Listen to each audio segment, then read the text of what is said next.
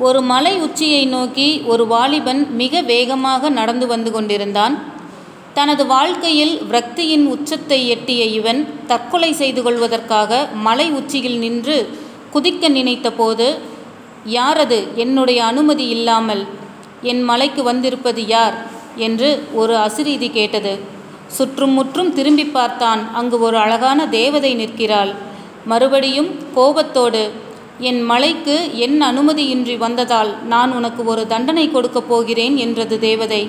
இவனுக்கு மிகுந்த கோபம். நான் இந்த இயற்கை காட்சிகளை ரசிக்க வரவில்லை. என் வாழ்க்கையை வெறு வாழ்க்கையே வெறுத்து போய் சாக வந்திருக்கிறேன். என் என்னை நிம்மதியாக சாகவிடு என்றான். அந்த தேவதை அவனை தன் உள்ளங்கையில் தூக்கி நீ என் தண்டனையிலிருந்து தப்பவே முடியாது என்றது. அவனும் சரி எப்படியும் சாகப் போகிறோம். இந்த தண்டனையை அனுபவிச்சிடலாம் என்று நினைத்து அது என்ன கே அது என் அது என்ன என்று கேட்கிறான். இந்த தேவதை அவனை ஒரு மலை அடிவாரத்திற்கு தூக்கிட்டு போச்சு. அதில் ஒரு குகை இருந்துச்சு. தேவதை சொல்லியது நீ இந்த குகைக்குள்ள ஐம்பது நாட்கள் தங்கணும். உனக்கு தேவையான உணவு தண்ணீர் எல்லாமே உள்ளே உள்ளது. நீ சந்தோஷமாக இருக்கலாம். ஆனால் நான் இந்த குகைக்கு மந்திர பூட்டு போட்டுடுவேன். நீ ஐம்பது நாட்கள் வெளியே வர முடியாது என்றது. அதன் பிறகு நீ என்ன வேண்டும் என்ன வேண்டுமோ செய்து கொள் என்றது. இவன் உள்ளே சென்றான் குகையில் வழியும் அடைக்கப்பட்டது. அந்த குகைக்குள்ள விதவிதமான சாப்பாடு தண்ணீர் உறங்க நல்ல மெத்தை என்ற அனைத்து வசதிகளும் இருந்தது. இதைத்தான் தண்டனைன்னு சொல்லுச்சோ? நல்லா தானே இருக்கு என்று நினைச்சான் அந்த அந்த மனிதன். இப்படியே ஐந்து ஐம்பது நாட்கள் முடிந்து விட்டது அந்த தேவதை தனது மந்திரத்தால் அந்த குகை வாசல் வாசலை திறந்தது. அவன் நன்கு சாப்பிட்டு பெருத்து போயிருந்தான். தேவதை கேட்டது எங்கே போகணும்னு சொல்லு நான் உன்னை கொண்டு போய் விட்டுறேன்னு சொல்லுச்சு. அந்த வாலிபன் திரும்பவும் அந்த மலை உச்சிக்குத்தான் போக வேண்டும் என்றான். அந்த தேவதை சரி நீ இப்பவும் சாகணுங்கிற முடிவில் தான் இருக்க.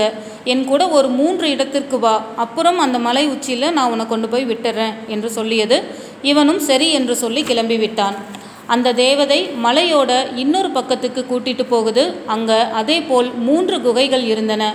ஆனால் மக்கள் கூட்டம் அலைமோதியது. என்னவா இருக்கும் என்ற கேள்வி இந்த வாலிபன் மனசில் தோணுச்சு.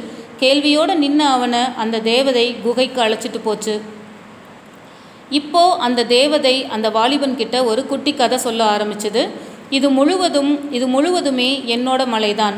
இங்கு என் அனுமதி இல்லாமல் யார் வந்தாலும் நான் தண்டனை கொடுப்பேன். ஒரு முறை இந்த மலையில் இருக்கிற மூலிகைகளின் சாறுகளை எடுத்து ஓவியம் வரைய எண்ணி ஒருவன் வந்தான். அவனை நான் இந்த இந்த முதல் குகையில் ஐம்பது நாட்கள் அடைச்சி வச்சேன்.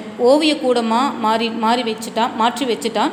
இன்னொரு நாள் இந்த மலையில் இருக்கிற கற்களை எடுத்துட்டு போய் சிற்பம் செய்ய ஒரு சிற்பி வந்தான். அவனையும் நான் இந்த இரண்டாவது குகையில் ஐம்பது நாட்கள் அடைச்சி வச்சேன்.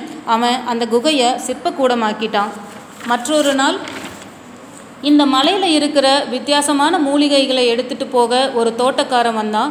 அவனை தான் இந்த மூணாவது குகையில் அடைச்சி வச்சேன்.